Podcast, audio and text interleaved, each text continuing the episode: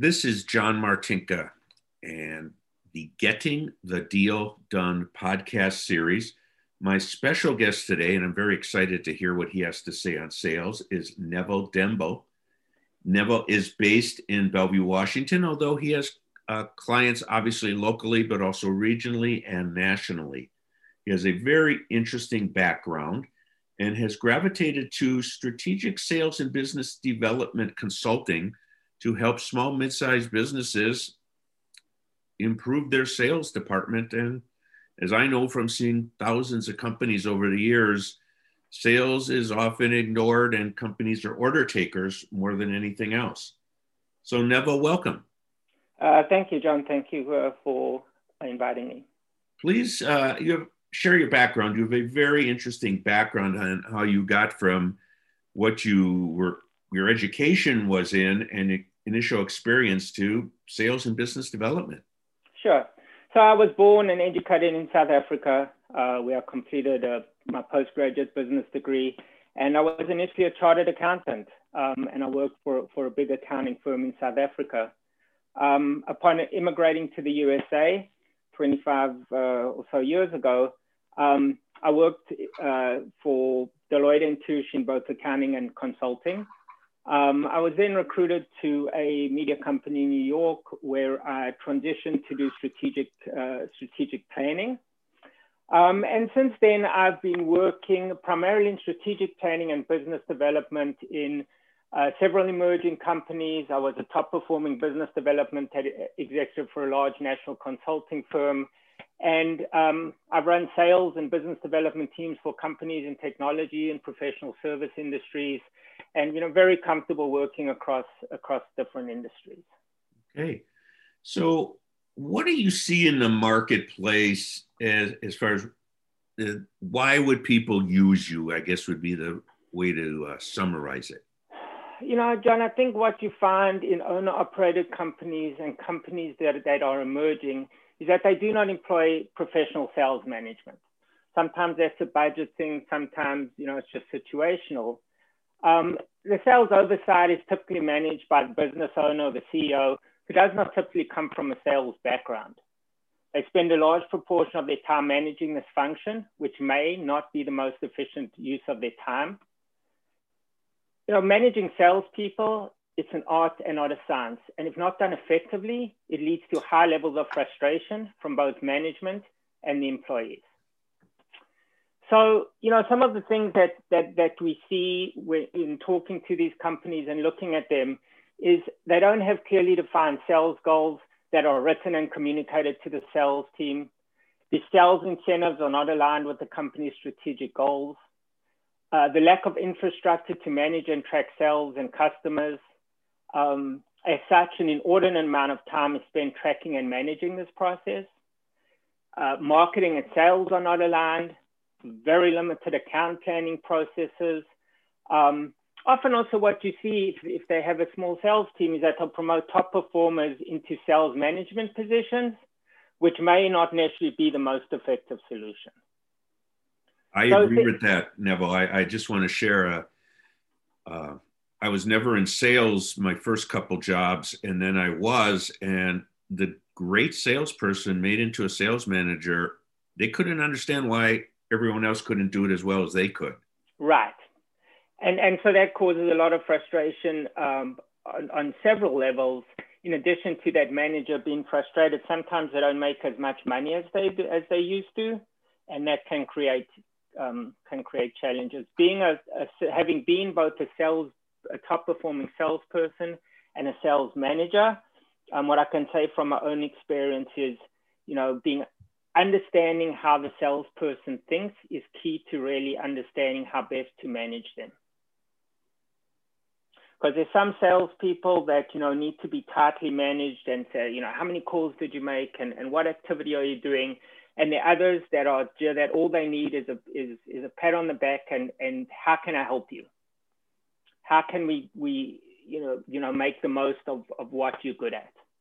And often what happens is that salespeople, sometimes depending on the infrastructure of the company, they get bogged down spending a lot of time doing administration, which is really not the best use of their time. So if you have systems and operations that are implemented around them, it makes the salesperson more efficient and the organization as a whole more efficient.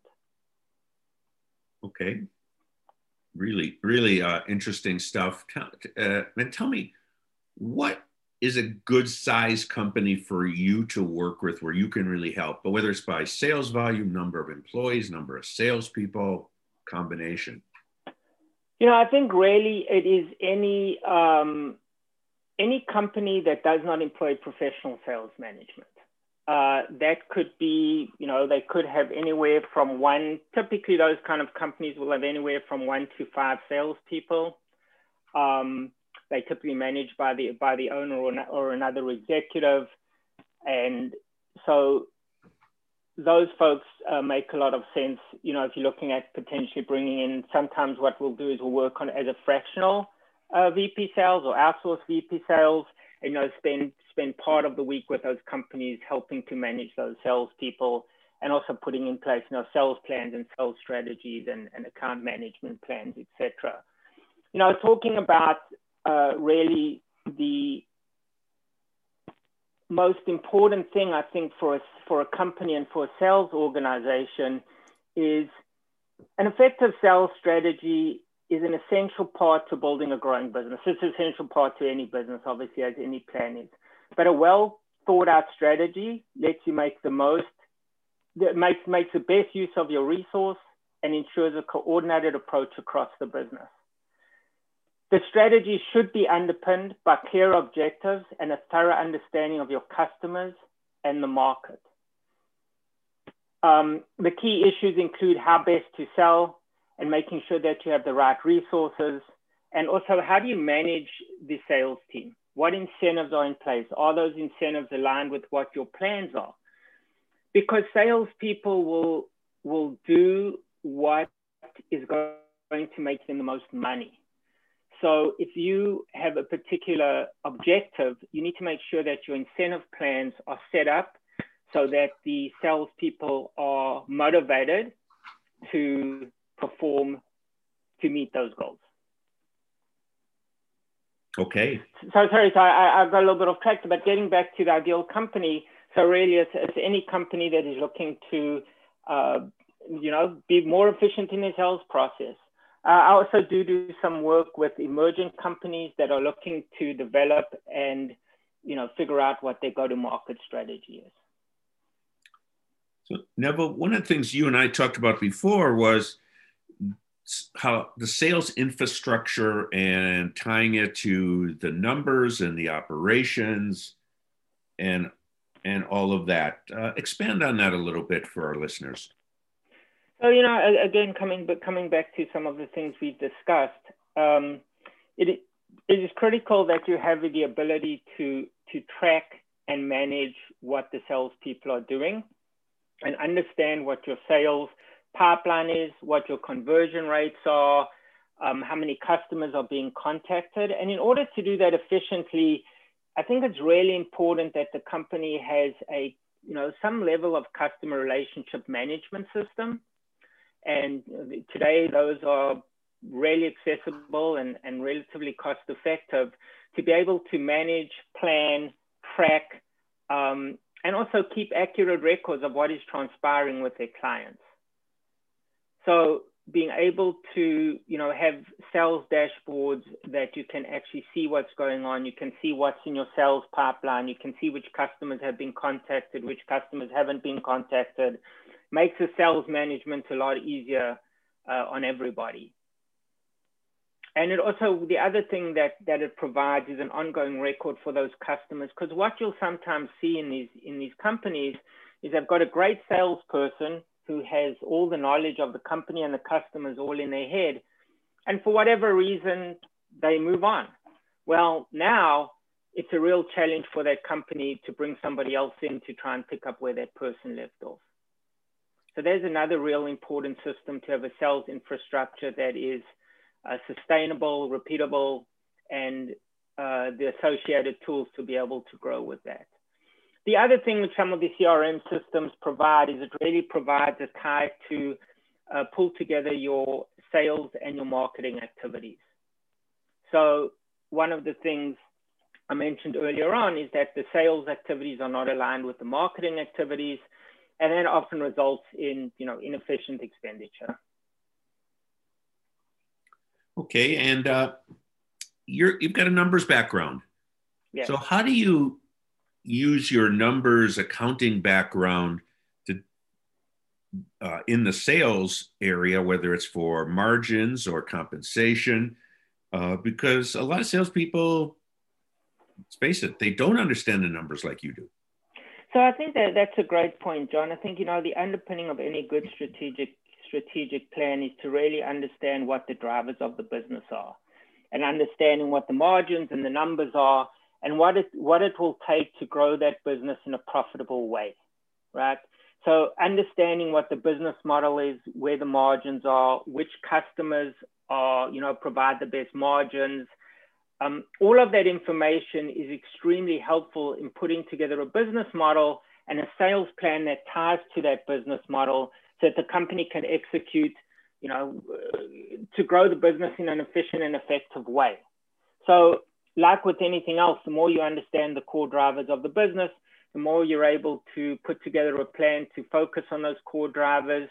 And also an important point, which I mentioned earlier, was aligning the sales incentive and what, you know, modeling out what those sales uh, incentive plans look like to be able to ensure that that everybody is, you know, performing in their best interest. The salespeople are making, you know, as much money as they can, and in my mind, a good sales one of you know a good salesperson is money motivated because that's what typically is a big driver for a top salesperson.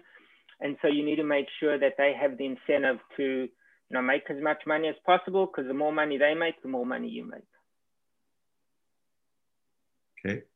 So you know, so you know, coming back to that, I think in in short, it's by by really understanding the numbers and the business, um, I'm able to help on more than just a pure pure sales level, but also on you know just a general business uh, planning level. Got it. That's a uh, yeah. That's why I asked because I, I think it is important. I've seen too many companies where, well, I had a client. Geez, goes back 20 years ago, and uh, they had their salespeople going into bonus situations and commission over their base before the company was making a profit on the sales up, you know, justified by the base. And it was, no one Correct. understood it. Correct. Um, and I have had definitely seen situations, and and you know when I was uh, working as a one of the uh, top performing salespeople for a large national company, the first thing the top salespeople do when the compensation plan comes out is figure out what the loopholes are and how you can make the most money, right? So uh, that is important to understand, and you can do that by design. But if but it needs to be done in a thoughtful process because if you make a mistake with that and you don't think through some of those ramifications, you can you will land up in a situation where you know people are selling things which you're making no money on, or selling things which the company can't deliver on, which is even you know a worse scenario to get into because then your reputation is is your reputation is everything. So I think it comes back to having a well thought out sales strategy that ties to the planning to to to the business uh, plan of the organization. Now, you know that also goes back to a secondary point is you know it does have to start with some business a, a business plan for the organization and and the company having a clear strategy to where they want to go, right? So that that under, underpins, uh, you know, having a, a good sales strategy is having a good, you know, business strategy and plan. And then you can bring it all together and you can make informed decisions on how you spend your money on sales uh, which sales is an investment. It takes time for when you hire a salesperson for that person to pay, you know, to, to generate a positive ROI.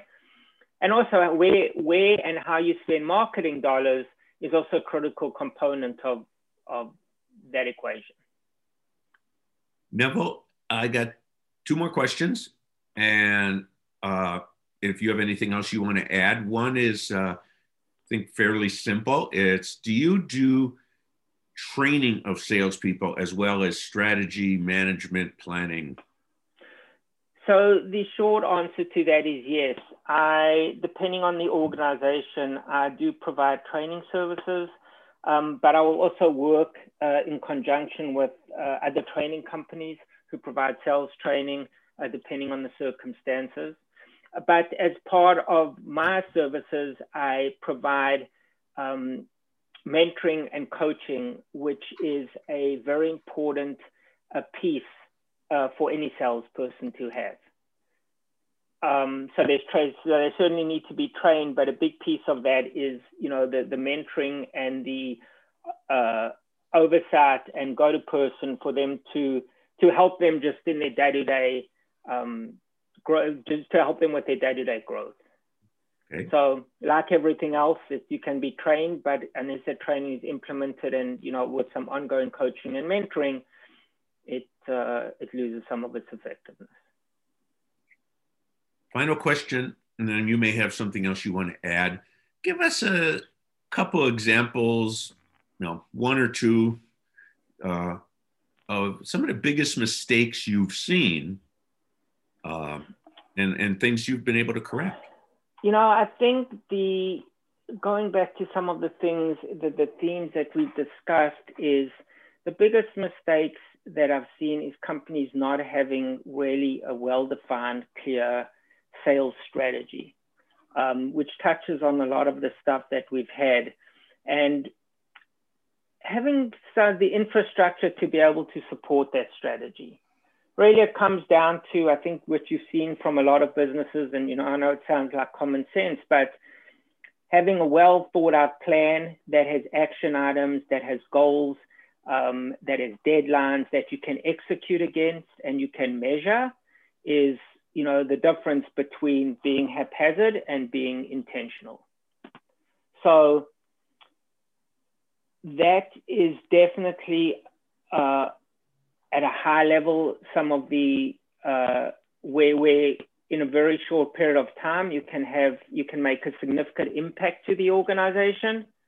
Um, and really salespeople really look for that. They want to have goals. They want to have defined objectives um, and they want to be able to be measured accordingly. Because if you've got those goals set they have a goal and you can incentivize them to to do what you need them to do. So, are you saying the perhaps the biggest uh, uh, mistake or uh, area of concern in a company's sales department is more on the planning and strategy than the people side, or is it equal? Well, I think it's, I mean, I think you have to have both, right? You absolutely have to have the people in place, but once you've got the people in place, you've got to, you've got to be able to direct and manage them. So, you know, it's somewhat of a chicken and an egg. You know, if you don't have, have a, you can certainly hire somebody and say, you know, I'm going to hire somebody who's got experience selling whatever product it is. Um, but that doesn't necessarily mean that that person's going to be able to sell your product right? I think one of the, you know, that, that leads to an interesting point. I think one of the other biggest um, areas where companies can improve is by really having well thought out uh, market differentiators, really understanding what their product is and the, the, differentiators and what the competitive landscape is, I think is also critical. Um, not providing the salespeople with adequate sales tools. Sales tools being everything from you know marketing materials, talking points, uh, ways to overcome objections, questions to ask. All of those things become critical in the salesperson being effective. Okay, well, thank you so much, Neville. Uh, if you have any other final comments, please share them. And also uh, tell us what's the best way to find out more about you, which would be your website, I'm sure, and how to how to contact you. Sure. The website is solidifysolutions.com. Uh, the best way to reach me would be um, via email, and that is uh, solidifysolutions at outlook.com. Or uh, I can be reached at 206 850 4086. And I welcome any conversations uh, with anybody. You know, just uh, talking is free. And, um, you know, I would love to learn about any, any, anybody's business and some of the challenges they're having and see if uh, there's a way that I can help them become more efficient in their sales process. Very good. Again, this is John Martinka with Getting the Deal Done podcast. Neville Dembo is my guest today, and you just heard how to contact him. And Neville, I thank you for being here. John, thank you so much.